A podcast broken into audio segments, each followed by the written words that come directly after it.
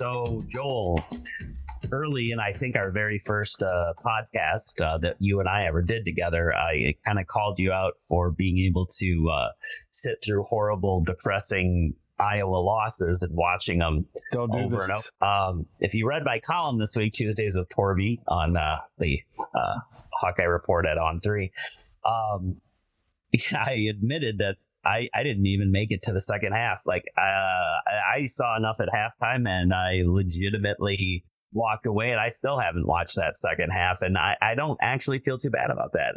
Uh, I walked away as well. I, I, I did not watch the second half live. I did punish myself and go back and watch and finish just because I knew that I have an, a certain standard of integrity to hold up to for this podcast. And uh, Yeah, thank God I don't. so I had to I had to do it, but it did spark me to write again. I I, I haven't written in three or four years, but I, I wrote again. I'll never publish it because it was like the diatribe of a scorned lover, but it would still I, I, I- had to get something out on paper or I was going to go mad. And uh I'm usually pretty optimistic, usually pretty happy. Uh thank goodness our guest a little bit later has got some humor and got some some levity because man, I I was I was in a dark place Saturday and Sunday. So uh, you know, it's interesting you say that because um, I actually had a fantastic weekend. You know, I uh, golfed with some friends and uh, you know hung out, got to see my son and his girlfriend go out on a boat. So um, you know, kind of applying that whole perspective thing as as I talked about. Um, but the fan base is so mad and you can't really blame them though can you i mean like I, I will say this i try to as i get older apply more perspective and not let the game get me that emotionally upset where it's going to affect my mood but um I used to be that way, and I still understand why people are. And I think this is a time when, um, and, and that's the weird thing is we saw it coming that they, that they probably wouldn't beat Penn State. But what was it about that game? Do you think that that just lit a match? Well, I think so. What I titled what I wrote was I love you, you're perfect. Now change, which is of course the title of an off-Broadway musical by Joe DiPietro and Jimmy Roberts. But it's one of those things where my my affection and my belief that Kirk Ferentz is a brilliant football coach has not wavered. I still believe that. Uh, We have 25 years of sample size to see that he is right far more than he is wrong but I fear this. So my my history is the courtship. I was a junior when Kirk Ferentz was hired.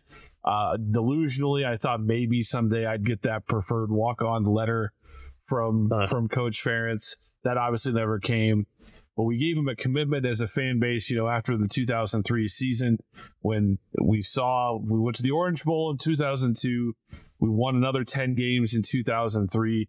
I think he's like 31 and 7 in his for in three of his first 5 years. He had that 3-year run uh, of th- of 10 wins or more. And I think that's when he got the big contract. That's when Bowlesby gave him the commitment. That's when then Barta comes on board. David Skorton was on board as far as him leading that program. And I believed in it. And then then comes the whole marriage part, right? Now we're married to this guy. We're paying him a bunch of money or where we believe that he's the guy long term. And and for the most part he has been. And then that's earned us some unconditional love. But that unconditional love, I don't think uh hands down to the second generation of Ferentzes. I think that uh, even though I think Brian's an excellent football coach, and I have stood on this podcast and said he's not all of the problem, uh, there will be a change. He will not coach Iowa's offense uh, after this season. No, I don't believe in changing it midstream. I just don't think that that's going to solve any problems in Iowa City. But I think what we're looking at, and I hate to compare us to Nebraska because I don't think we're in the same situation as Nebraska, but we have to be very careful to not get into the Nebraska scenario where they fired Frank Solich. Frank Solich's greatest challenge was they were no longer able to get the quarterback of Nebraska option football because that quarterback was going other places to play wide receiver or running back.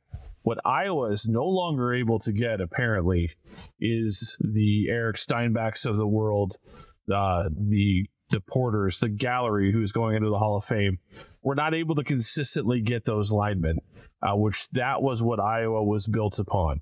So I'm questioning whether we need to re evaluate the system a little bit um, to match the talent. And one of the benefits of some of these high powered offenses that you see is the ball leaves the quarterback's hands so quickly and they don't have to rely on on, on great pass protection. Uh, we don't have an Iowa left tackle or right tackle currently on the roster, and we saw that in full effect. Penn State's got some players who might be first round draft picks uh, in the NFL draft, but Iowa's offense does not have any first round draft picks on their offense right now, and that's a problem and I don't know. Well, they probably have one, but he's out for the season. So, well, Lachey, yeah, yeah, maybe, yeah. But I mean, you know, I mean, I think you bring up a great point. Is that you know that offense, although outdated, when you have a stalwart offensive line, it works. When you have a average line, it's bad, and when you have a below average line, it's friggin' terrible. And we're at friggin' terrible, and we have been for for two, I three seasons. I don't know that we're friggin' terrible. Um, I think we're below average, um, but th- the fact of the matter is, we've got to figure out a way systematically to have a system that the skill players want to come to, um, and that the linemen can could be set up for some success. I think right now, no one in that offensive line room is feeling like they're succeeding, and that's weighing down. Uh, the recruiting is missed at that position over the last three yeah. years, and we're we're feeling that. And I don't, I don't, I, I didn't want to buy into this belief, but the more I go back and watch, the program died. A part of it died the day that Chris Doyle was rightfully, in my opinion, terminated at the University of Iowa because that's when the line changed. Yeah, no, there, there's definitely, it seems like there's definitely a hangover effect from that. And, you know, it's interesting you bring up the Doyle situation because I think it's pretty clear that, you know, the last thing Ferentz ever does is fire coaches for lack of performance. You know, he encourages them to leave. He maybe doesn't renew a contract, but you don't see a firing. Yeah, and and he wouldn't have fired Doyle if, if he hadn't had to from the exactly. university. So so here's my here's my I had this weird kind of thought today you know, in the long interview that Brian Ferentz did with Scott Dochterman over the offseason, he, I think he had a quote something along the lines of, you know, about resignation. If I thought I was a part of the problem, I would walk out that door today. So that's an interesting thought. But here, here's something I'm wondering.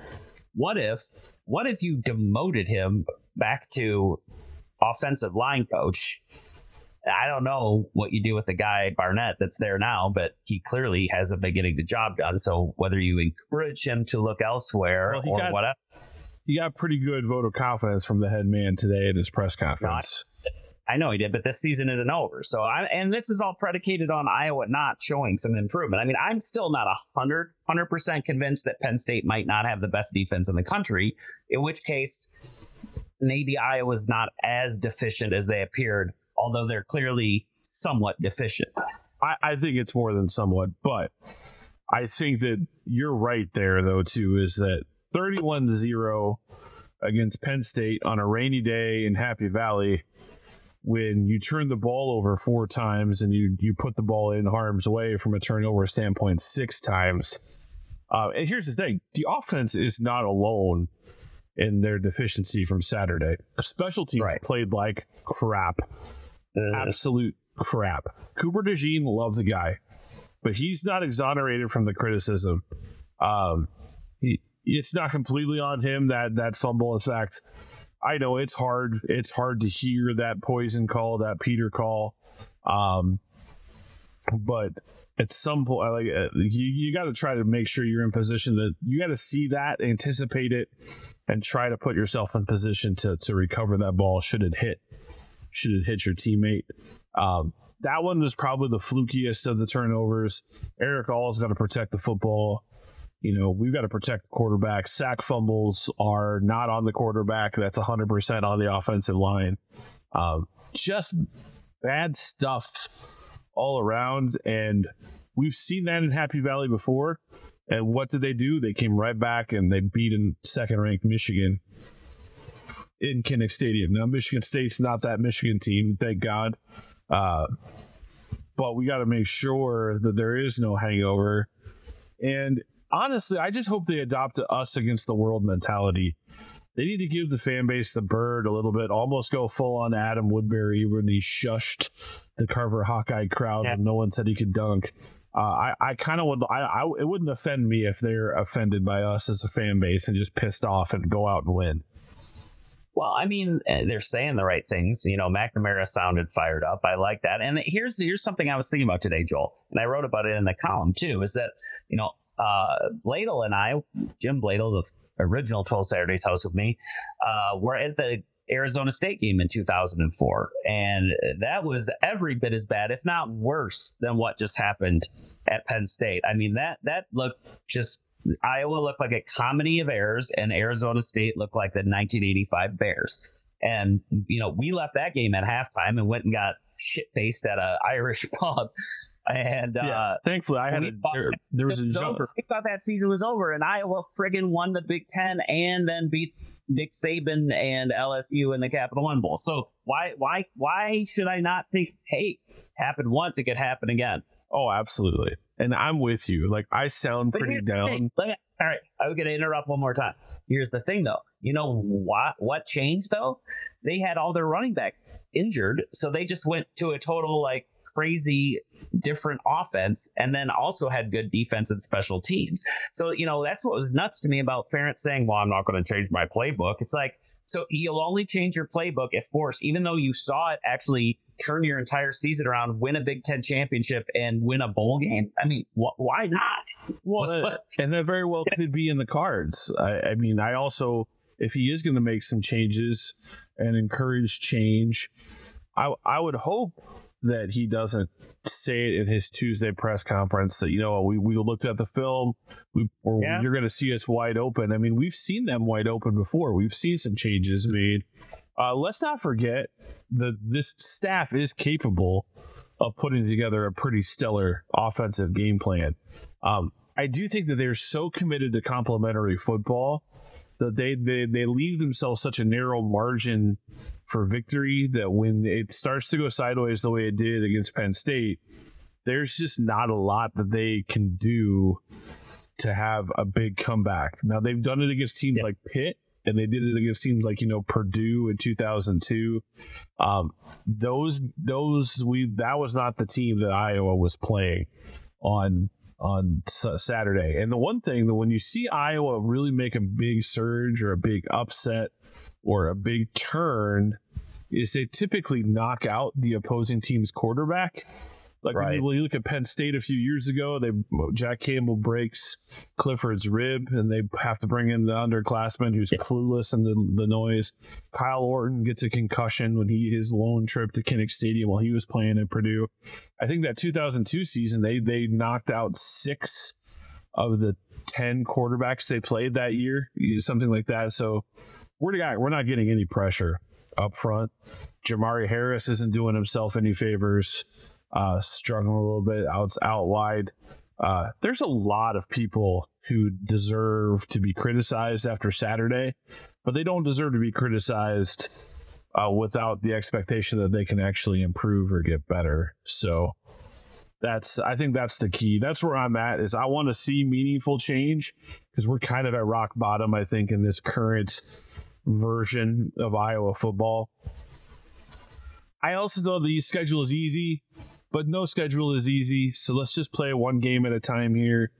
And I think some of that's the heartburn from the fan base is we get all excited. We think this is the year. And then one bump in the road seems to derail the fragility. And some of us are fragile. Um, this one, well, hurt, I mean, this one hurt more though because it feels like well, I'm not seeing anything different from the past. Yeah, that that, that it's the rep- repetition and the, the is the what kicks in the Ferentz fatigue. You know, um, that said, you know, I used the word slump buster in my column today to describe Michigan State. You got a program that uh, out lost two games at home by over 50 points combined.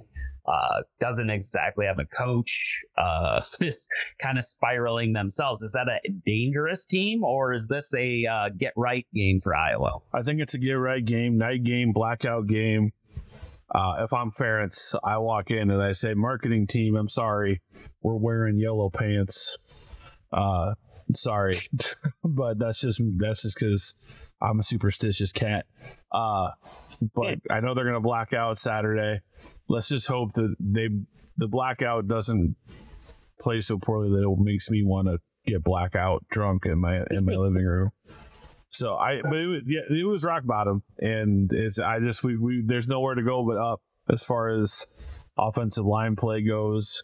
Um, those two freshman running backs, they were put in a tough spot. Uh, yeah, and and like I said, Penn State might have four NFL defensive linemen that we saw on Saturday. They really do. I, I didn't realize they were that good. Uh, I listened to Todd McShay today on the Ryen Russillo podcast say he thinks Penn State has the best defense in college football this year. So yeah, I, I that, think that made me feel a little bit better hearing I mean, somebody with in the in the plays I watched, and I actually went back and rewatched some of the game. I mean, they it, the one play where everybody was complaining that there wasn't a hands to the face call on Penn State. I'm like, okay, well, every Iowa offensive lineman was holding for dear freaking life as they're getting thrown around like rag dolls. I'm like, I'm sure if I'm that official, you're looking at that melee, watching Iowa just get lambasted, and it's like, yeah, I mean, I'm not gonna throw a flag here because I'd have to throw three holding flags too. I mean, right. it was it was. Yeah, two flags and a hat on some of those offensive plays, possibly with all the holding. But it's yeah, it's done. We gotta flush it as a fan base. I yes. wrote I wrote my piece largely so that I could just to get that it was catharsis. It was get this out of my system, get the poison out of my body, be mad. Uh, and I followed Herman Edwards' advice and I didn't press send. So uh, so that's the good thing about it. And we know that this is gonna be fun.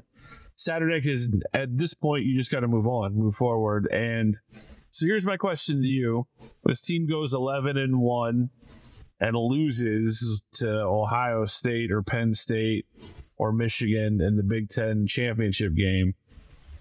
It's still a good season. I'm not. I'm not gonna. We we cannot become a fan base that is dissatisfied with playing for championships, whether the oh. national media says you're worthy of it or not. You, you can't yeah. be you can't be dissatisfied by that. But here here's the thing: is that you know Iowa right now is stuck in the bottom part of the middle class or maybe the middle of the middle class in football. I mean, they're they can beat up on lesser programs and they go toe to toe with peer programs. Um, but they're sliding further back from the top tier. That's the part that's the most concerning as a fan, you know, especially with the Big Ten about to change and to bring in some more marquee names. You know, uh, we have a good NIL program. We should be getting good talent, you know, uh, but are we keeping up in terms of our thinking and our analytics well, and our approach?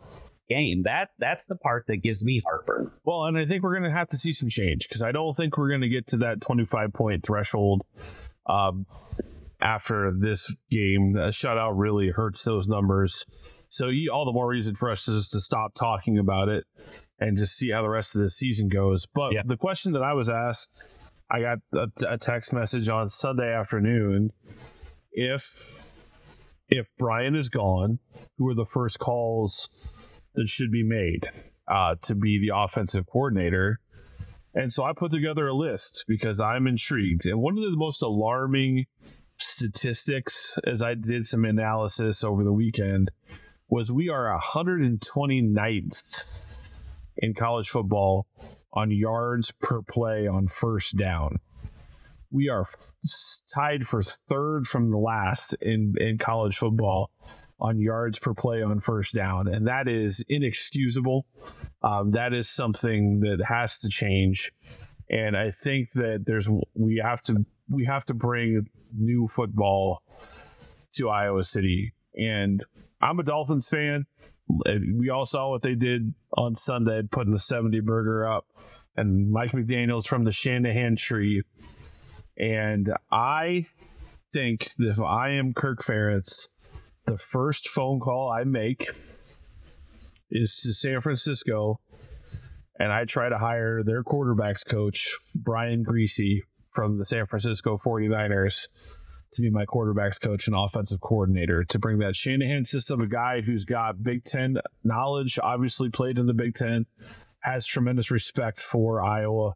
Um, you know, but he's he's in coaching now. He's out of the broadcast booth. He's been with the 49ers for three seasons. We've seen how he's brought Brock Purdy along. Now I know Kyle Shanahan's been a huge part of that as well, but why not take a shot at, at Brian Griese?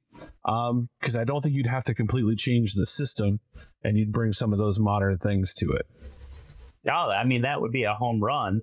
I mean, obviously, the big question there is some of those NFL guys decide that, you know, NFL or bust. So, I mean, yeah. I throw a bunch of money at him and see, make him say no, right?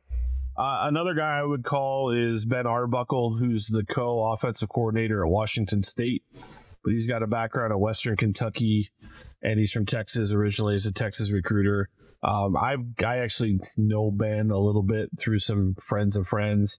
Uh, I think he just in Washington State's in a, a, a transition as far as conference goes, so maybe there's a chance you could lure him away. Yeah.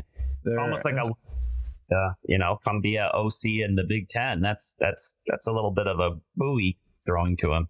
And then another guy is Georgia Southern's passing game coordinator and quarterback coach, uh, Ben Alpin, or Ryan Alpin, Ryan Alpin. Um, Georgia Southern's head coach is Clay Helton, whom Iowa beat in you know the bowl game when he was head coach at USC. Uh, interestingly enough, Ben's brother is the head coach at Western Kentucky, where Arbuckle was last year, and so there's some some Helton family crossover there. But I think you, we, we're seeing Georgia Southern has played in the Big Ten the last couple week years. They're competitive. Um, they've brought this that spread attack that also has some run game to it. Um, I think that's what Iowa should look at. Um, and the reason I looked at those particular programs are because they have played Power Five schools, at least three Power Five schools in the beginning of their season, and they are in the top 15 in yards per play on first down. So that to me, that's a key statistic. That's a key metric that Iowa needs to evaluate and Iowa needs to improve on. If that that's the first thing I'm trying to improve if I'm the Iowa offense is my efficiency on first down.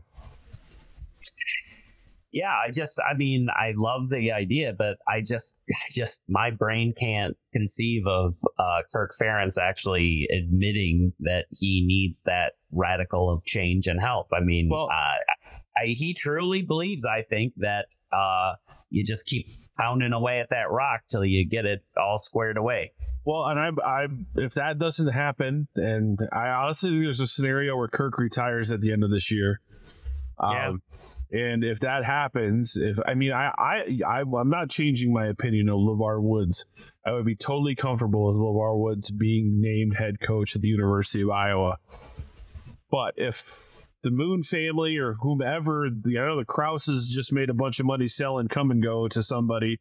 You know, if we need a Brinks truck to back up, I don't think we have to drive very far. I think you back the Brinks truck up to uh, to Lawrence, Kansas.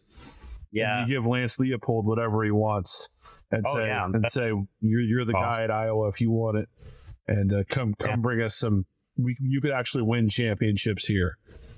Yeah, no, I love that idea. So, oh, this is so depressing to think of it, but we're, we're at a time where meaningful change has to happen. And uh, I think it took. let's let's be clear. Depending on how this season plays out, I mean, if there is some sort of a redemption story by the end of this season, which has happened in the past, you know, we're having a completely different conversation on, you know, Thanksgiving than we are today. I, I but, think. Go ahead. This that you know th- that's what is so fascinating to me is that you know maybe Penn State is in college football playoff team and is you know on par with you know a Clemson or Alabama or something like that. We just got stomped like everybody else is going to get stomped. Could be. We just don't know yet. Is my point. So you know. Hmm. Three and one is three and one still, and you have the entire rest of your Big Ten schedule to go. Yes, and the pedigree that that Ferentz has created, though, we shouldn't get curb stomped by Ever. that that level of team. We just shouldn't, and that's where I'm at. And I think, I, and I'm not spoiled. Believe me, I know how hard it is to do what Kirk Ferentz has done over the last 25 years, and I am in no way calling for his job. Um, I'm just saying I don't know that I would be heartbroken if he retired at the end of this year. And I think 12 months ago, I wouldn't have felt that way. And part of it is because I don't want to see a Joe Paterno ending to Kirk Ferentz's career. Now, I'm not talking about the Sandusky scandal. I'm talking about how remember Joe Paterno was heavily criticized because he there was rumored to be holding on to try to hand the job over to his son Jay, who was his offensive coordinator at the end. And there's just too many parallels right now with that story, save for the scandal and the Yeah. and the Ferentz story. That I just don't want to see that be how it ends, but I, I think that it might be inevitable. I hope that the redemption story happens. I hope this team goes 11 and 1 and plays in Indianapolis and who knows shocks the world, but I hope for that so that Brian finds a really nice place to land because he's worth it. He's a good football coach and and I think he would be outstanding um, somewhere. Uh, I just think that it's time for him to move on from Iowa, and I I can't believe I'm saying that out loud because three weeks ago I- I don't think I would have said it, but you know sometimes like I said, change isn't always bad. the stat that blew my mind the most and the one that is the most damning i think of all the horrendous stats in that game is iowa gained what 76 yards? And delaware the delaware blue hens managed 150 yards against that same defense. Now if you can't get to half of what the delaware blue hens did against penn state you got no business running that offense out in a Big Ten game. Period. The end. That's that's that's pathetic. Yeah, it's it wasn't apples to apples though because weather sucked, um, and they weren't doing all of the games up front that they did against Delaware. There's not a blood feud between the Delaware Blue Hens and and and the Iowa Hawkeyes and Penn, and Penn State. So uh, I try not to do too much transitive property in my in my analysis for a lot of those variables. number though is 76 total yards. Yeah, no, I, mean, don't want I don't want my total yards to equal the number of trombones leading the big parade. So, right. I so, mean, yeah, it's bad. We should have had 76 yards on the first series. In total honesty. So it's yeah, it's it's bad. I'm I'm not. We, don't need to belabor that point any longer. But I hope you're right. Hopefully Iowa can catch lightning in a bottle and uh and get the, the ship righted this weekend. I think they will. I mean, I'm they're 12 and a half point favorites against Michigan State as of right now. But uh, uh, we've got a guest that we're going to bring on in a little bit. I know you got to run away for a little bit, and I'm going to interview our guest here. But his uh, our guest coming up has wrote a book all about kind of lightning in a bottle on the the comedy scene in Chicago. But he also happens to be a University of Iowa grad, and his cousin played football for the Hawks. And uh, so we've got a guest coming up. It should be a fun one. Bring some levity. We're having some fun too with the Spartans and the Hawkeyes with a little funny name tournament at the end of this uh, at the end of this interview. Hopefully, we get this comedian to have some fun. So, Mike Bridenstine, uh, former Hawkeye Hawkeye alum, is uh, is joining us here in a little bit. So, I know you got to run real fast, and you'll come back to do some picks for the Big Ten. And welcome back to the 12 Saturdays 2.0 podcast.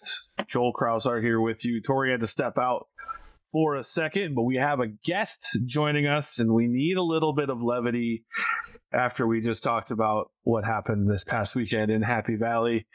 And he has a new book coming out. It's he's an Iowa graduate.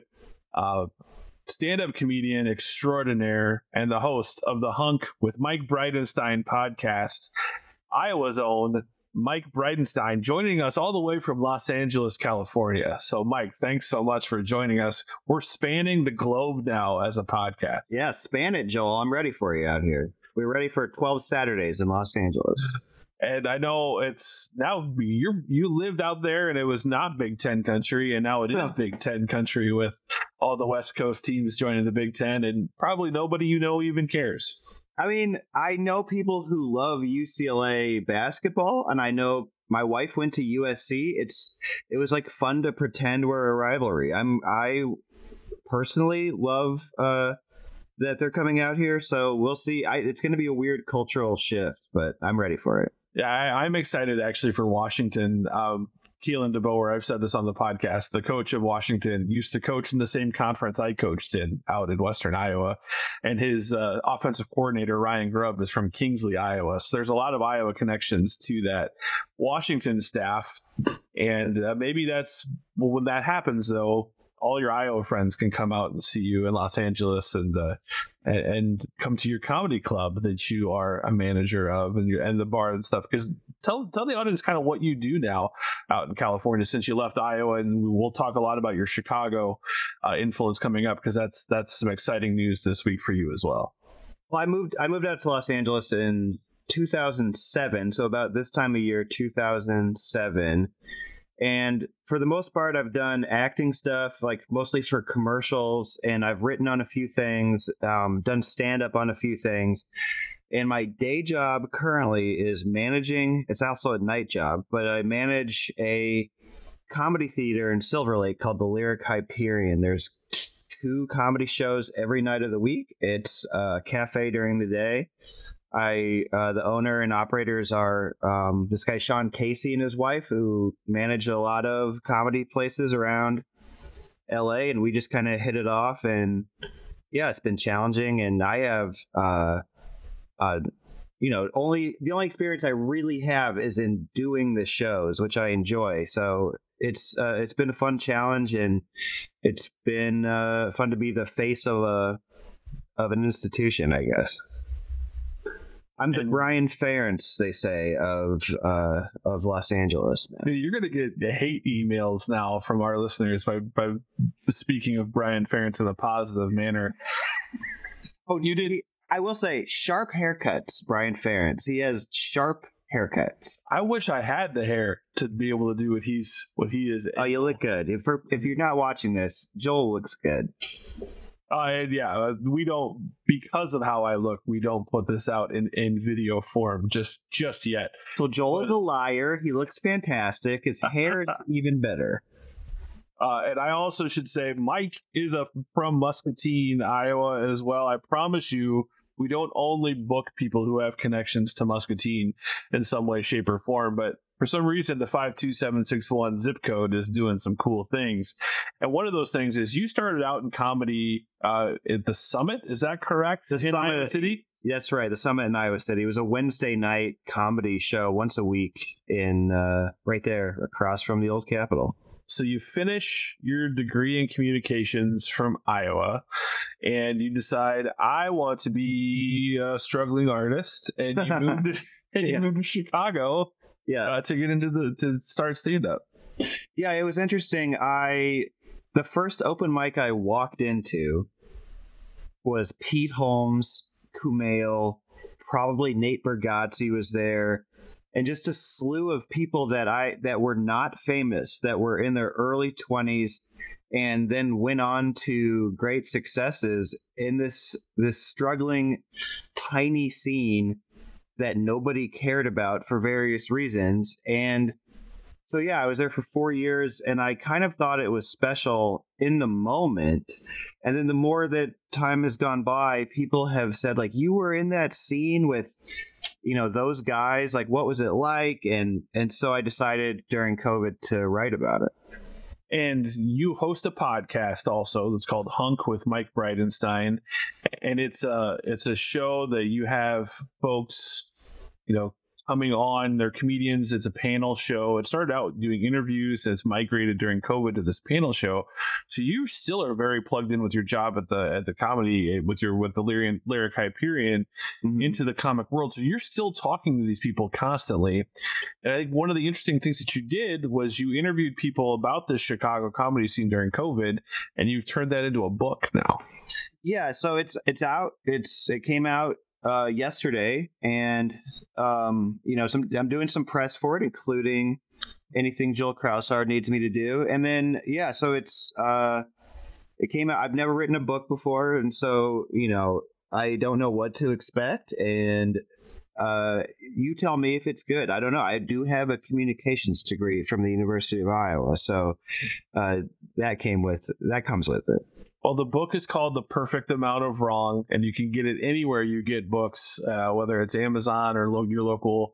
Uh, I know Target's got it on there as well, Barnes and Noble. Sold out on Target, so maybe hit up Barnes and Noble. Or who knows how many they bought, but uh, or carry. But yeah, Target, uh, Barnes and Noble, or uh, Amazon's probably the way to go and, and, you can pick up this book but it's it's a series of interviews and a series of stories about this scene.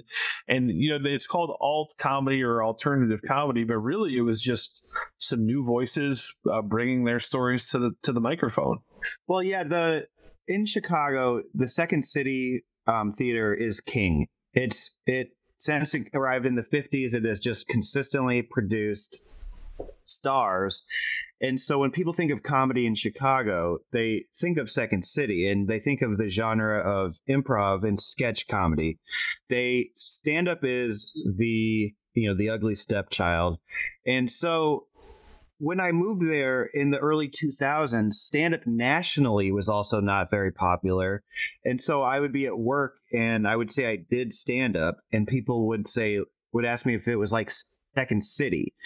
And I would say, no, it's like what Jerry Seinfeld stands with a microphone and says at the beginning of the show.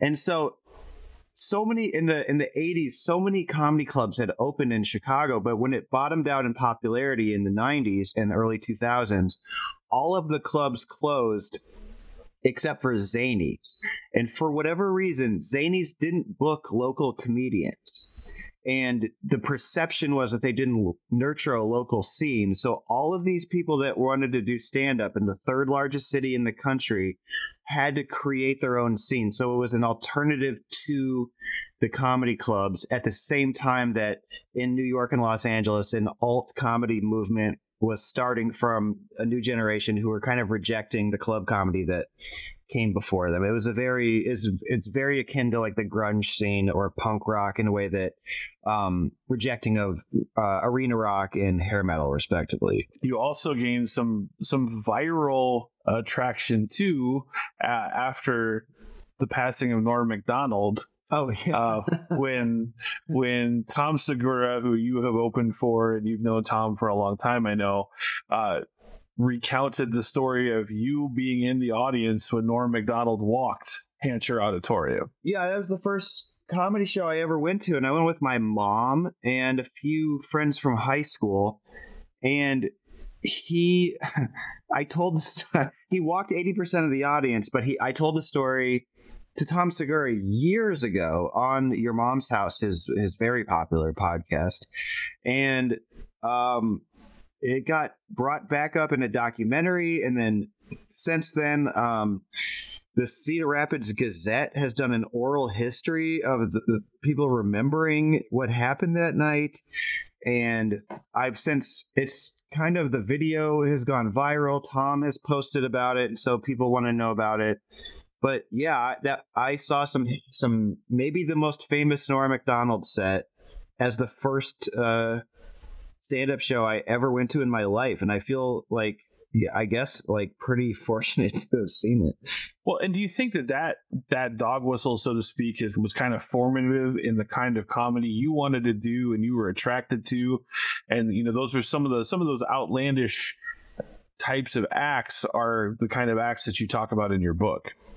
Well, yeah, I I think that when I was a teenager, I was probably um, enjoyed the rebellious nature of it or the how it was naughty. I was there, of course, with my mother, which didn't. Uh, you know that didn't form my comedic opinions my mom left she was one of the people that walked out and stood in the lobby of old Hancher and she's like they just kept piping the sound into the lobby like it was so it we part of it was how naughty it was like comedy with you know when you're a teenager it's different than than now. I don't have i didn't really have any knowledge about what it took to write a joke or to be like wow what what he's doing is you know i i would have a different opinion of it um now and ter- i would still laugh probably. I think my reaction would be the same but i think that i would um definitely be more informed about why he might be doing it or is the choice that he made to do it. Um, it, it, or I would assume something had happened backstage that uh, I would want to know about. So, yeah, that he got disinvited from a golf outing. It was it was Duffy, the the Des Moines Register cartoonist, had a political cartoon of him the next day. This was a big deal in 1997, and then again in 2017, I want to say, or um, or so for the 20th anniversary. 20th, the 20th anniversary. Yeah. And going back to, to your book, I know I, I was fortunate enough that I've seen a lot of the interviews because you recorded them via Zoom or whatever. Um, and I, I listened to them. I my copy of my book arrives today. I was I pre-ordered it. My copy arrives today, so I haven't had a chance to get my hands on the on the book yet. But with these folks that you're interviewing, and it's a great title. Again, The Perfect Amount of Wrong The Rise of Alt Comedy on Chicago's North Side from 1996 to 2008. And Pete Holmes wrote the foreword. Uh, Kumail Nanjiani is also featured in the book a little bit. Uh, Kumail also matriculated collegiately in Iowa at Grinnell, and mm-hmm. uh, is you guys have a lot of that in common. And he's on your show often. Kyle Kinane, another voice that many of our audience may have heard. He just played the Englert Theater last year in Iowa City. Um, what was so unique about the Lincoln Lodge, which you will be doing some shows at this weekend in Chicago. What was so unique about that particular environment that really truly what seems to be lightning in a bottle? I think the environment was that because of rejection from the club, these comics that wanted to perform had to, there was no social media. You also have to remember. So the only way to get respect was from your peers. And so your peers were not going to respect you unless you were bringing a crazy amount of originality and authenticity to what you were doing. You you didn't get in with the cool kids unless you were bringing it. And so that meant not pandering to tourists. It meant not doing stuff for gatekeepers. It was away from Hollywood industry and you know New York industry. We were isolated. And so in this nerdy thing that nobody cared about nationally. And so people got better and pushed each, and the culture was to push each other because people actually cared about being good at the thing. It's a very Midwestern thing to not care about credits or um, not run on reputation. It is the Midwest is a F you prove it place and that's and that's what i loved about chicago. For the for the lincoln lodge the lincoln lodge itself was a magical show because it was a in the back of a pancake house and producers mark geary and tom lawler transformed the back banquet hall every Friday and then every Friday and Saturday, and then sometimes every Thursday, Friday, and Saturday until they have a new beautiful venue with three theaters in it. Um, they transformed it into a 1970s Shriners Lodge and put on a variety show. They built the stage, they built the lights, they built the curtains and backstage area, and then tore it down at the end of the night. While geriatric waitresses shouted the orders at a woman with the largest and loudest cash register you've ever seen. None of this should have worked at all. We did shows um, at places that the L train would whoosh by every 15 minutes, and you'd have to pause so it would happen. Or we would stand in you know dive bars on their off nights on top of wobbly coffee tables as the stage. Like so the book is the book is about how yes like all of these people that are nationally famous did come out of this scene but also how just how impossible that actually was. So the perfect amount of wrong is kind of um you know just saying like if the, all of the conditions were correct i don't think that the same the same talent would have emerged it, it's it's a fascinating story, and I, it was fun to listen to kind of the, how that all compiled from these different comedians' point of view, and I, I can't wait to to read how that all ties in together uh, in, in, your book. And so, uh, folks, I, I can't I can't recommend Mike enough from a comedic standpoint. You can find his uh, stand up specials uh, on Apple Music or Spotify or other are, played. It's called Hustle. Is his most recent one. Uh, the final track of Hustle, perhaps, is one of my favorite comedic bits of all time, largely because I was on the same field just a year later, uh, as it's being described as a, as a high school baseball player and played for the same coaches that that, that final track outlines. And uh, the Hungry Wolf Hunts Best is your first stand up uh, album, and that's another one that you and you recorded that at the RIP the Mill yeah. in Iowa City. So unfortunately, that that venue no longer available. But Iowa City clearly has a has a strong tie to your heart in Iowa football. Yeah, cousin, your cousin Alex Canellis was a was a player for the Hawkeyes. So you've you've been around Iowa City and Iowa sports your whole life as well. Yeah, my parents both went to West High, and um, so my yeah, my whole family is from Iowa City. Um, I it was my sister went to the University of Iowa. I went. My parents went. It was just what you know. I, I just thought I was expected to go to Iowa. You know, I was not an athlete, as we have talked about in that track.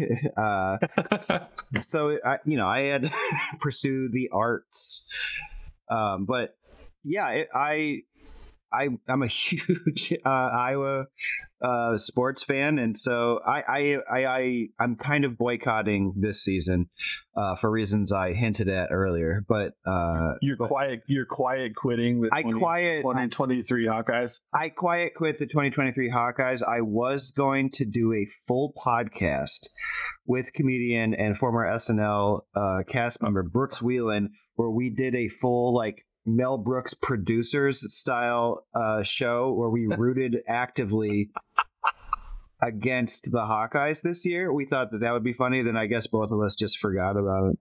Well, you, are very busy. You've got your book coming out. You'll be in Chicago this weekend. We're, we're recording this on Tuesday, the 26th, but you'll be in Chicago at the Lincoln Lodge on uh, Saturday, the 30th.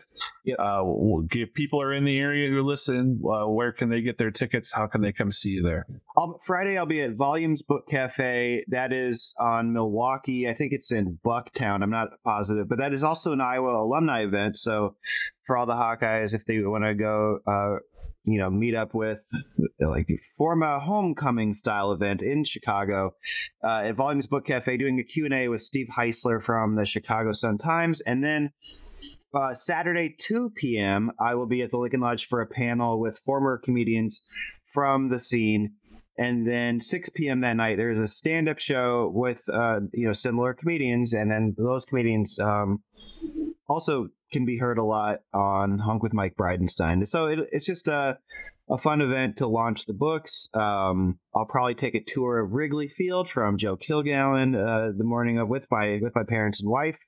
Uh, where else can I be seen? Uh, I'll be on WGN uh, at some point. So yeah, lots of events that people can watch while I'm in Chicago. And I know you were interviewed by the New York Times for this book as well. Yeah, the the person who talked to me before you uh, was Jason ah. Zinoman from the New York Times. So I guess that comes out Wednesday or Thursday morning, or not at all. I've I've had other bigger things uh, promised to me that never happened. So. Well, check out Mike whenever you can. Mike Bridenstine, the Hunk with Mike Bridenstine podcast. And we're going to pay homage to your your podcast because Mike ends his podcast with a song tournament uh, uh, contest they do where he picks a year. This past week, uh, it was 1963. They selected as the uh, the year. So you pick the top eight Billboard songs, uh, and you guys, as a comedian panel, litigate and pick the winner for each year. Uh, usually, I disagree with whomever you guys pick as the winner. Uh, the best but, is he Joel. Joel is a part of the show. Don't let Joel under underplay this. Joel does the theme song for for um, song tournament. I troll Joel Krausar with some of the picks intentionally to get a reaction out of him. Uh, the idea was uh, borrowed from Joel as well. I gave Joel the idea and then borrowed it back from him. So yeah, Joel, Joel is definitely ingrained into the fabric of the show. I used to have a podcast that we talked about movies, and we one of the COVID ideas we had was we made a tournament and we did the best baseball movies of all time. Mike was on that show along with uh, now Iowa uh, representative JD Scholten uh, and my my my partner Tony Tone, uh, who's uh, we used to do the show together. So yeah, so it, this has gone back and forth. So I took some ownership of it, but you definitely have made it made it something far more important and uh, it's been fun. I even got to be on it once, and Kyle Kinane made fun of me, so I felt pretty good about uh, uh, one of my comedic heroes uh, finding me funny enough to to razz me a little bit. So you got razzed by you got razzed by Rob Delaney as well. I did, I did. And then my kids think it's cool because they love Home Sweet Home Alone, which features Pete Holmes, who wrote the foreword for your book, uh, is also in that movie. So uh, you have connected me to my comedic heroes, and the least we can do is promote your book here on 12 Saturdays. So, we're going to do the best names of Michigan State and Iowa football players. So I only went to four because I know we have limited time uh, today, so we're not going to do the full eight like you do. But I, I, your your podcast is worth tuning in just for the song tournament alone, not all the other and all the other witty banter. But okay, so how I did it was one side of the bracket is Iowa. I see okay. the top four, one through four. One side of the bracket is Michigan State. And so I seeded that one through four. So we'll start with the one and four matchup on the Michigan State side. The number one seed, former Michigan State football player, Little John Flowers. Little John Flowers, the one seed for the Michigan State. Okay, I like it. He's uh, you're not going to know this, Joel, but Little John is a rapper. Uh, he first off, yeah, I know who that is. Shout out Tony Tone. Uh, Joel. That's the other bit is they make fun of me because I don't know rap music. He knows he knows rap if it's in uh, Hamilton, but uh, other living. So and then number four. So Little John Flowers, the one seed against number four, Police Academy's own Bubba Smith. Ooh, Bubba, Bubba Smith, the four seed.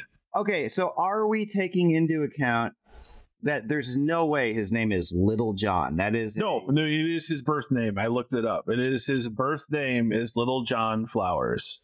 His birth name is Little. Yep. That's that's why he's the one seed. Huh? That's exactly why he's the one. Okay, so Bubba, is, what's his what is his I, I couldn't name? I couldn't find his birth name. I think it might be Bubba.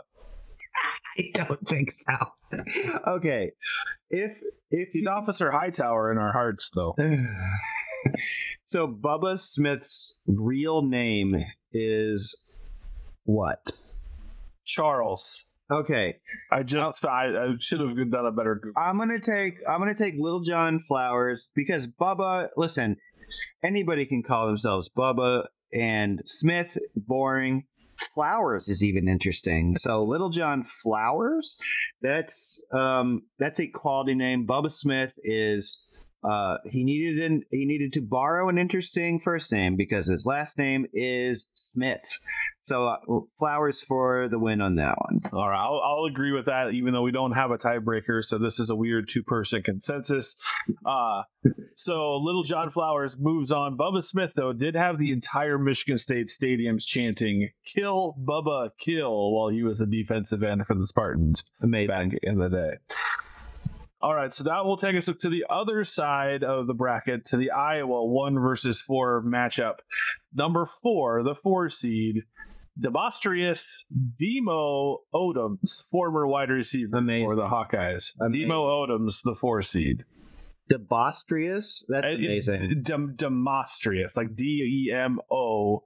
So the demo comes from from that part. amazing. I am Demostrius is a name I've never heard before. And, and what's his middle name?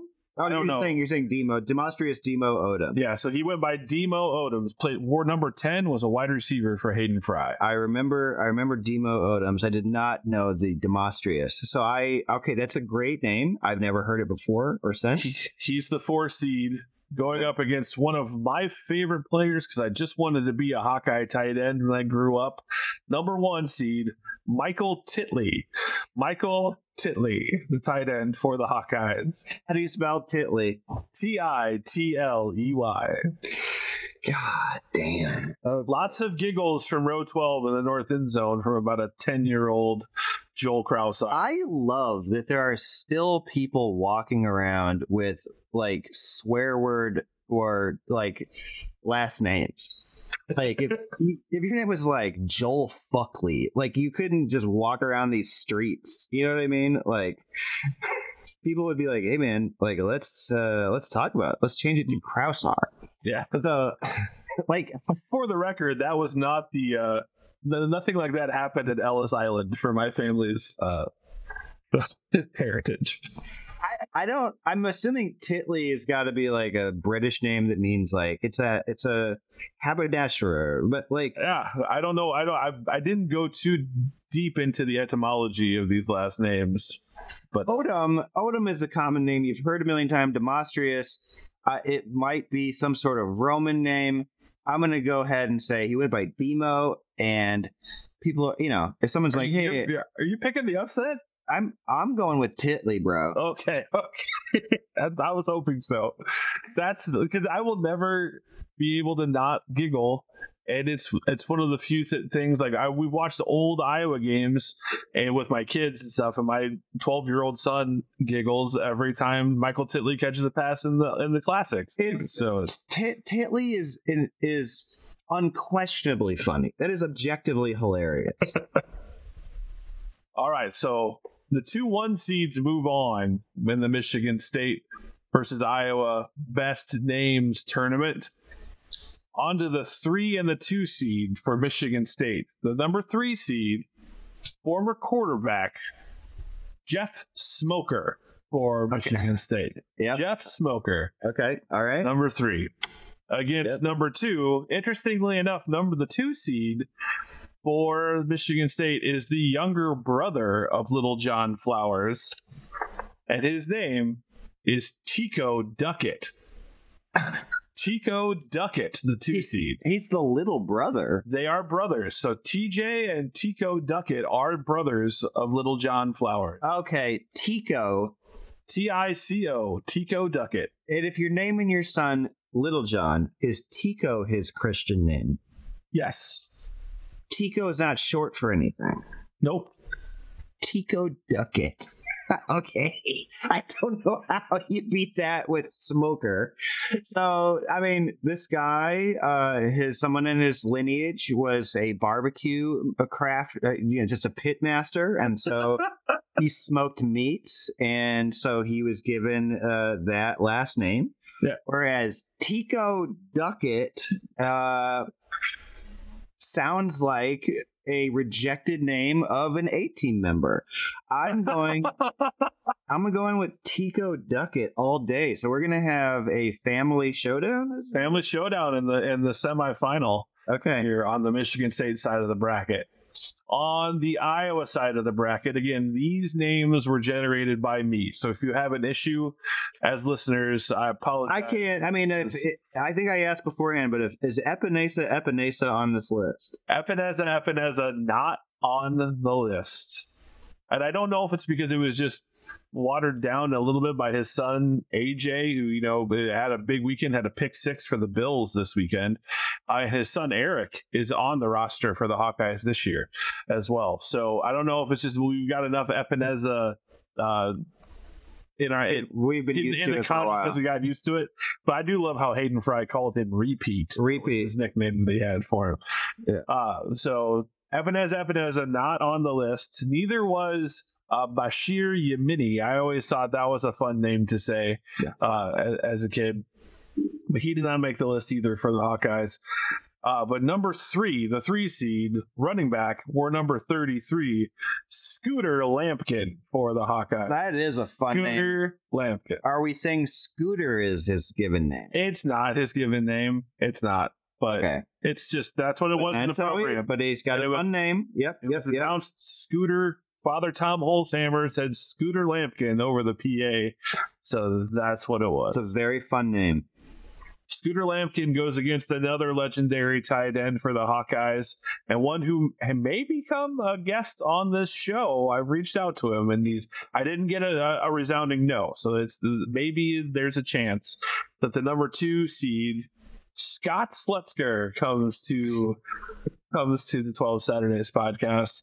The One of my battle other- of the scooters. So, okay. So the fun part is of Lampkin is Scooter, Yes, and Lampkin. fun- Lampkin's just the cherry on top, and so the other guy's name is basically Scooter. So, But- but his last name is Slutzker, and I got in trouble at Saints Mary Matthias Catholic School in Muscatine when I was a kid because I wrote on my thing that I wanted to be like Slutzker, and I didn't write Scott. I didn't give the teacher any contact. You did? Uh, yes, like it was like, "What do you want to be when you grow up?" And that's what I answered. You got in trouble? And I got in trouble because they thought I was being cute because I was kind of a smart yeah, guy. I could see that. So they thought I was being cute, and I had to like go to the library and find a Des Moines register that had the box score so I could show that this was an actual tight end for the Hawkeyes. Wait, so on top of it, you were screaming, "No, he's a tight end." Yes, yes, yes. I uh, well, I could see where young, I knew you, and I knew you as a young man, so I could see you and your smart mouth uh, screaming, "No, Slutzker's a tight end." Add a nun, presumably, and them not uh, thinking that you were on the level. So I'm gonna go with Scott Slutzker. The story sold me. Plus, I like any um, Titley, Slutzker, anything that you got that is uh, a dirty word. Give it to me all day. All right, so Titley versus Slutzker against brothers Little John Flowers and Tico Duckett. This is amazing. I feel so good. State. I feel so good about my choices. I feel really good about this. Tico, So- wait, Tico v. Little John, Titley v. Slutzker. This sound Tiddly v. Slutzker sounds like a weird New York City court like situation, like in the old Times Square days. This is like Giuliani is the prosecuting attorney on this one. Yeah, Julia. he, cleared up Times Square in Tico v. Slutzker. or wait, wait, wait. Titley. V. Slutz- v. Slutzker. Okay, Little John Flowers versus Tico Duckett. Oh, Tico Duckett. Tico Duckett is so much better. Yeah, Uh, I feel like I, I if I was like creating a 2023 ska band, I might name it Tico Duckett. Like, yes. so I think that's my vote. I think I'm voting for Tico Duckett. I think Pearl Jam, one of their first names was like Mookie Blaylock. It was. Like they named themselves after a basketball player. So Tico Duckett, I mean, there is precedent for naming it after like a wacky name that you heard. I I think I mean Little John Flowers, it's it's fun, but it's like you could call the the hero of a movie Little John Flowers and nobody would think it was weird. If you named it like if Luke Skywalker's name was Little John Flowers, no, every kid would have grown up being like, I want to be a Little John Flowers. If you named Luke Skywalker Tico Duckett, no, it would not. It would the series, the whole franchise would be done. Yeah, it looks. It's like it was a season three villain in the Flash Gordon cartoon, something like that. That's Yeah. Tico Duckett sounds like Vince McMahon riffing on a name, and then and, and then like other people being like, no. Like, oh, come on, we're gonna call him Tico Duckett. Like, I, so Tico Duckett's in the finals for me. That's Yeah, that, me too. That, that's that's all day. Tico Duckett in the finals. Who wins? Titley v. Slutzker. We got to decide which word is funnier. To me, it's Slutzker. Like it, and always. You- well, okay, Slutzker. It's it's more. It's it's like almost like something you would say to your buddy to like want to insult them but not get in trouble. Spell Slutzker. S L U T Z K E R Spell Titley. T I T L E Y. Here's why I'm going Titley. Because oh, oh, oh, Slutzker is not the word. It, it sounds like the word. Tilly's right out there. Those titty, that's Janet Jackson at the Super Bowl, buddy. That's that's right out there. That's in your face. That's T I T L E Y. Slutzker is going, oh, but not really. All right, so that will move on. And also, I'll let the, guest, I'll let the guests the guests vote. also, Plus, I've, I've when heard spell I've- like that, it sounded like the Mickey Mouse Club. T I T L E Y. Like it was. yeah. It has a rhythm to it. Also, I've known people in my life with slut-based names, and so it's Same. not. So it's like a Epenesa thing for me, where it's like that was a name people Yep. had, We had we I did not had know- teammates. We had teammates. but I did not know any tit-based uh, names. This hopefully this isn't the last episode of the Twelve Saturdays podcast, but I, I brought this upon myself. So Michael Titley. Well, so when you say when it, when it sounded like the the Mickey Mouse Club, it was really hard for me not to say "see you real soon," um, because that was yeah. uh, Okay. Tico Duckett versus Michael Titley. And let's just also say that the winner of this, whatever school wins this bracket, is who everyone should bet on for who's going to win the actual game on Saturday night. You know who would win is Titley Duckett. Um, Or T- Tico Titley. yeah. So, okay, what is Titley's first name again? Michael. Michael. Okay, that's my name. So, so uh, here's what I'll say for this is my case for Tico Duckett taking it all. As far as we understand, so Tico is fun. Yep. It's uh Tico. It's just like a fun. Whereas like Michael, it's just a name. It's just like a name a lot of men have, men and boys. And Titley, although very fun, all Duckett. Duckett is like sounds also like a swear word. He was a great running back, too. I think that's the other thing is like, if someone says Michigan State football, honestly, the first name that comes to my brain is Tico Duckett. I'm I'm just being honest. That's my Michael Titley's not the first name that comes to the Hawkeyes for me, even though it's going to be in the first five. Titley's last name is undeniably amazing. And I want to be clear. My last name is Bridenstine. I am not making fun of anyone's last name. No, Sam. Uh, I think Titley is an amazing name. Uh, it's very fun. I think Tico Duckett, his first name is fun and his last name is fun. It sounds like a swear word. It is uh, someone yelling at you uh, to. It's a call to action for something coming at your head. It's uh, it's an amazing name, top to bottom. And I'm sorry, folks. I'm sorry you went to Michigan State, but for me, my answer, final answer, Tico Duckett. I think Tico Duckett is the champion of the Michigan State versus Iowa name tournament. I do think that uh, Iowa will win the game this weekend. I know you've watched some legendary Iowa Michigan State games uh, in your time going back to the ESPN zone in Chicago. I won't make you retell that story. If you want to hear that story, I'm sure you can find it. It was the ES, ESPN zone in Los Angeles. The Marvin Oh. McNutt yeah. Marvin McNutt game. We created a doggy pile in the middle of uh, ESPN zone at the, right across the street from Crypto.com uh, with people who were there to see UFC who just happened to be Iowa fans. so awesome. yeah, the McNutt game, one of my all-time favorites. Such a and honestly, why, why did we not put Marvin McNutt on this list of the best names in Iowa football history? That's another If one. I you were, I did a I did a stand up show with a comedian named Connor McNutt last Thursday, and he talks a lot about his name. And I was like, it's not that weird of a name. And I, as I was, as we were talking about Michigan State, Iowa, I'm like, oh, Marvin McNutt. That's why I didn't think it. It sounds like a Dr. Seuss character. It's a fantastic, fantastic name. It's it, do, it does. It sounds like a mad scientist. Mike, where can people follow you on social media, and where can they buy your book?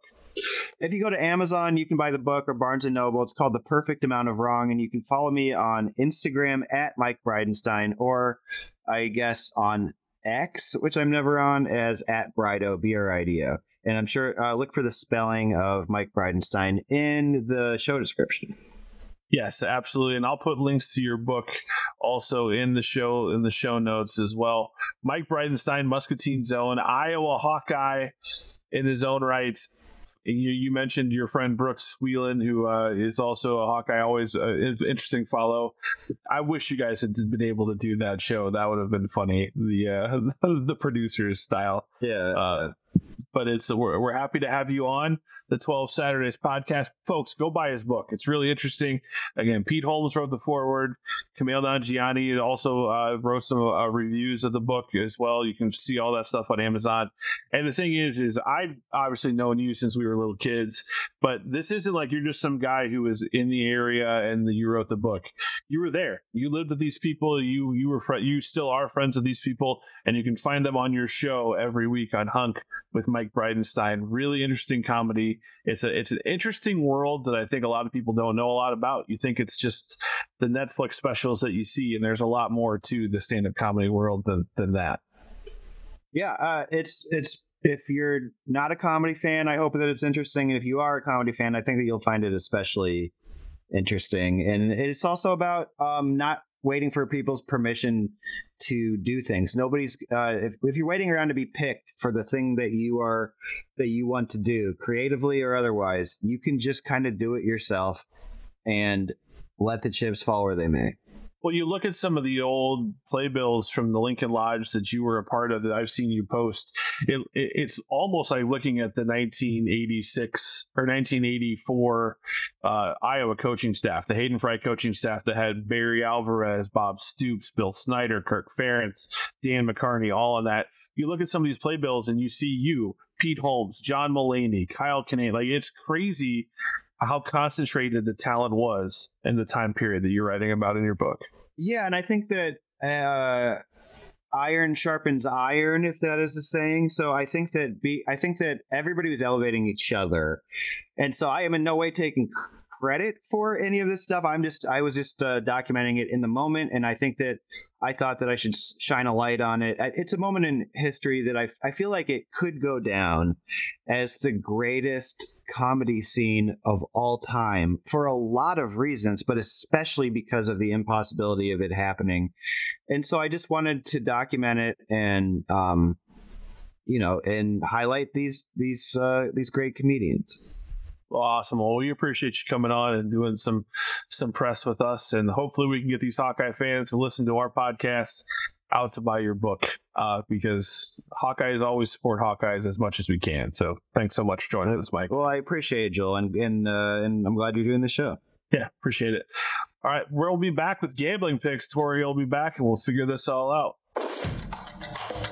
Well, that that segment was a lot of fun. Really appreciate that, Joel. And hey, brought the mood up a little bit. So kudos uh, to you and Mike. I really enjoyed that. Yeah, his so. his story is really cool. I hope people check his book out.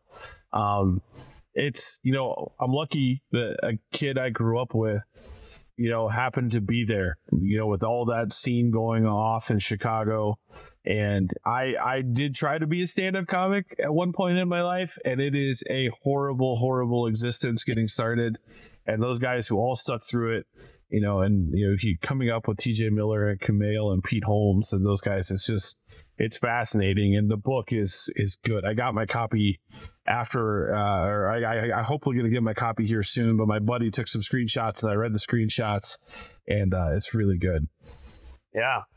No, I really enjoyed that. So uh, now we're moving into our segment where we do some uh, picks that may or may not be for the whole gamblers out there. Um, you know, normally we'd go back through how we did last week and mock each other, but somebody forgot to do a spreadsheet. My bad. I was depressed. Leave me alone.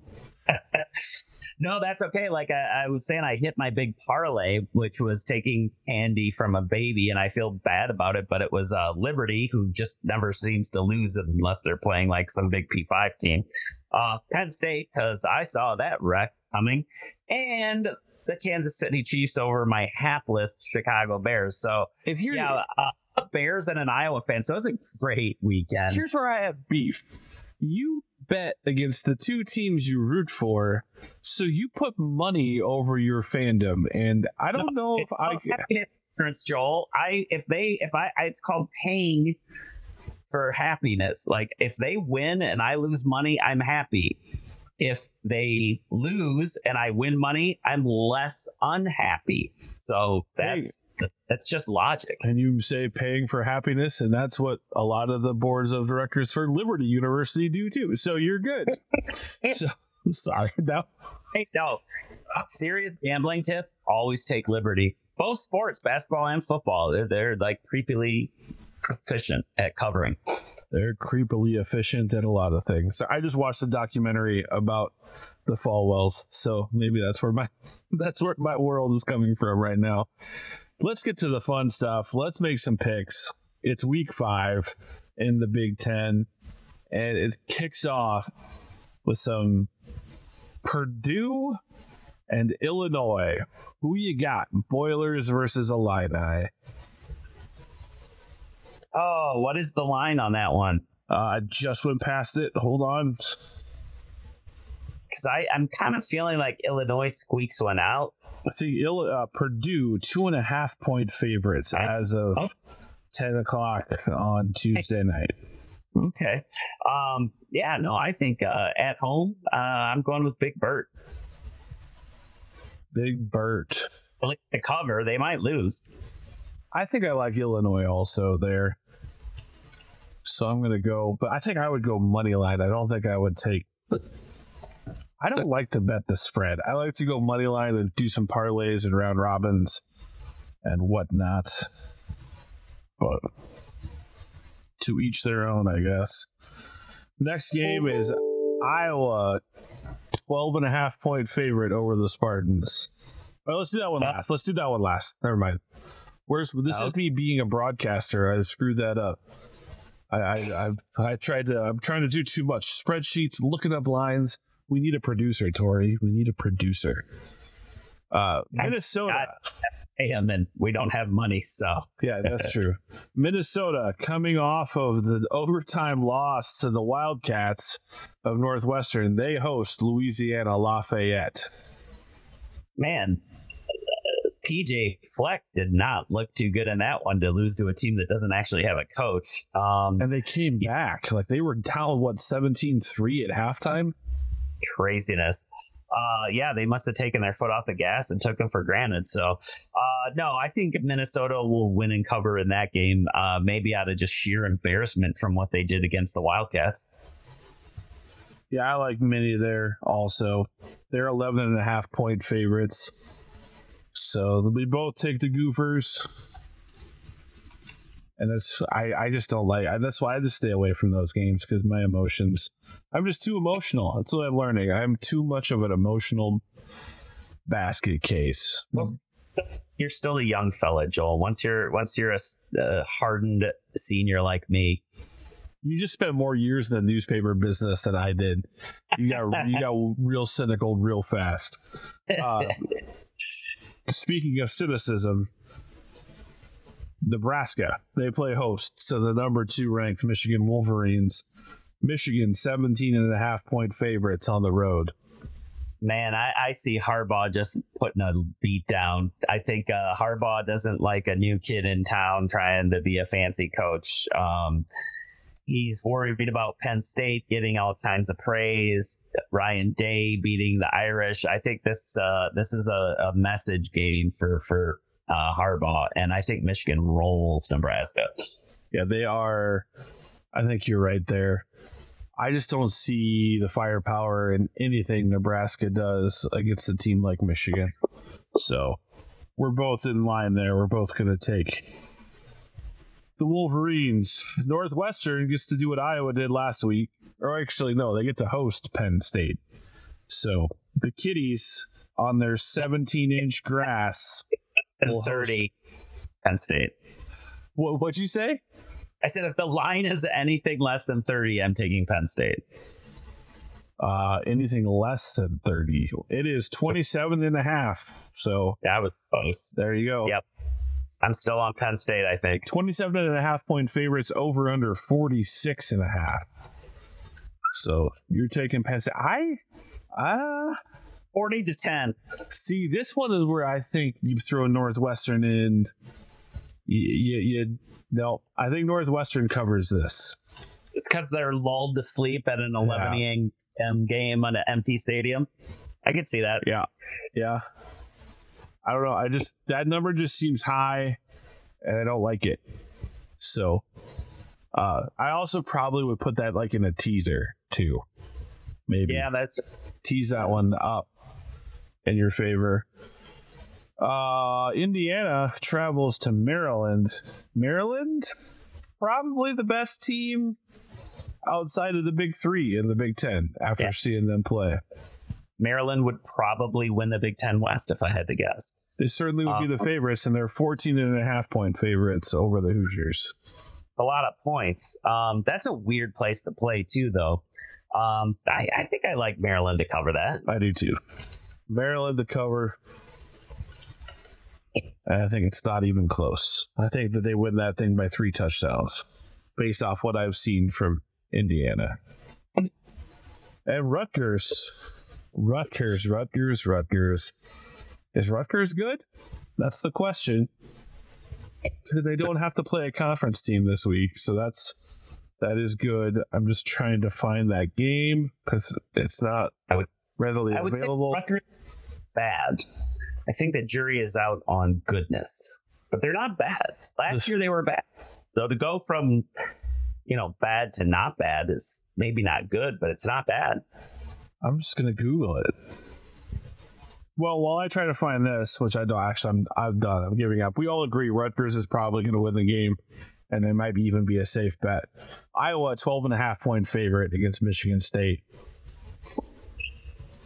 Who you got? Well, I mean, in a strange reversal this uh, week, I was far more generally optimistic than you were, Joel. You were you were really down. Um, I like Iowa to cover. I I called it a slump buster. I mean, I I'm and I want to believe that Penn State is elite and Iowa ran into a buzzsaw and that Iowa is still a pretty good team. I never thought Iowa was a great team, so I didn't think they were going to win that game. But a pretty good team takes this Michigan State team out to the woodshed. So that's what I'm expecting. I agree. And here's they don't play North Texas. Rutgers doesn't. They play the Wagner Seahawks. Oh. And that's why there's no line because Vegas is saying this thing is a guaranteed win for Rutgers. So good. so we were both wrong on the opponent. That's why I lost it. Um, yes. So I agree with you. Iowa needs this slum buster. I don't know if you're calling Michigan State big and ugly. I'm not going to go down that road. But uh, uh, it's it's uh, unfortunate for the Spartans that their coach was exposed uh, for the true character that he was. Uh, and now they're without him. That was a good pun. The fact that that didn't get a laugh from you, I'm a little offended, Tori. I think it went over my head, Joel. Yeah. That was Well, oh exposed. Okay. sorry, pretty proud of myself with that one. That was Uh, good. But I, I think Iowa wins. I think they needed it. I think the nighttime energy is going to help. But come on, Iowa fans, don't be assholes in the stands. if something goes sideways, keep it positive, all right? Don't be assholes because the players don't deserve it. Okay, coaches, yeah, I, I get it. You're pissed. You you think nepotism is at hand. Any of you though who really think nepotism is holding Iowa football back, look at your own lives. Make sure no one in your life and your family has ever gotten you a job before you really cast a first stone here. because I guarantee you, you've been the beneficiary of nepotism at some point in your life. Uh, but with that well, said, let's just. the, the interesting thing to me is that nepotism is always bad if you lose, but when you're winning, it's, it's a family atmosphere. It's a beautiful family atmosphere. It's the family business. Right. So it, it, it's fully 100% dependent on wins and losses, and which I, is why you shouldn't do it, just to be clear. But yeah, I don't I, know. It's worked out far more than it's failed for most people when we look at the Stoops brothers. Uh, but it is yeah. what it is. I mean, for every for every you know whatever. I'm not going to bring Carl Pelini into this either. But with it said, Iowa wins this game by two touchdowns at least. Uh, and if they don't, we might be here talking next week that maybe uh, your theory is right and maybe some midstream changes need to happen. But Iowa plays Michigan State, then they host Purdue. It's homecoming, and then they go to Badgerville. Then the Gophers come to town, and then there's the I bye week. So have a full uh, field report from the home of the filthy rodents. Rodentia of the Isthmus of Madison. The Isthmus of Madison. You have written that and said that many times in your life. I have a feeling. Hey, and here's the thing, Hawkeye fans if you're sad and you're depressed and you're looking for a bandwagon to hop on, three of the top five teams in NAIA reside in our state. Go find one that you like and go root for one of them. Number one team is Northwestern in Orange City. They can go to hell. Number three is the Morningside University Mustangs. That's who you should really hit your wagon to. But if not, the number two ranked team is Grandview in Des Moines. So there's lots of lots of great football being played in our state. So if Iowa makes you sick, go hop on and find an NAIA stream where one of the Iowa teams is probably going to win. So you know, when you started that impassioned plea, I, I was like, "Wow, this is great marketing because he's going to pivot this to if you're feeling down, you're feeling depressed, and looking for a bandwagon, hop on the 12 Saturdays bandwagon. Subscribe to us on Spotify, iHeart, Apple, anywhere podcasts are found. So, and I, there's also a 12 Saturdays Facebook page. And, Give it a follow. And you guys did great this past week. We tripled our subscriptions in the last week. So Dr. Ben had a big bounce for us. Let's keep it up and tell your friends, tell your family.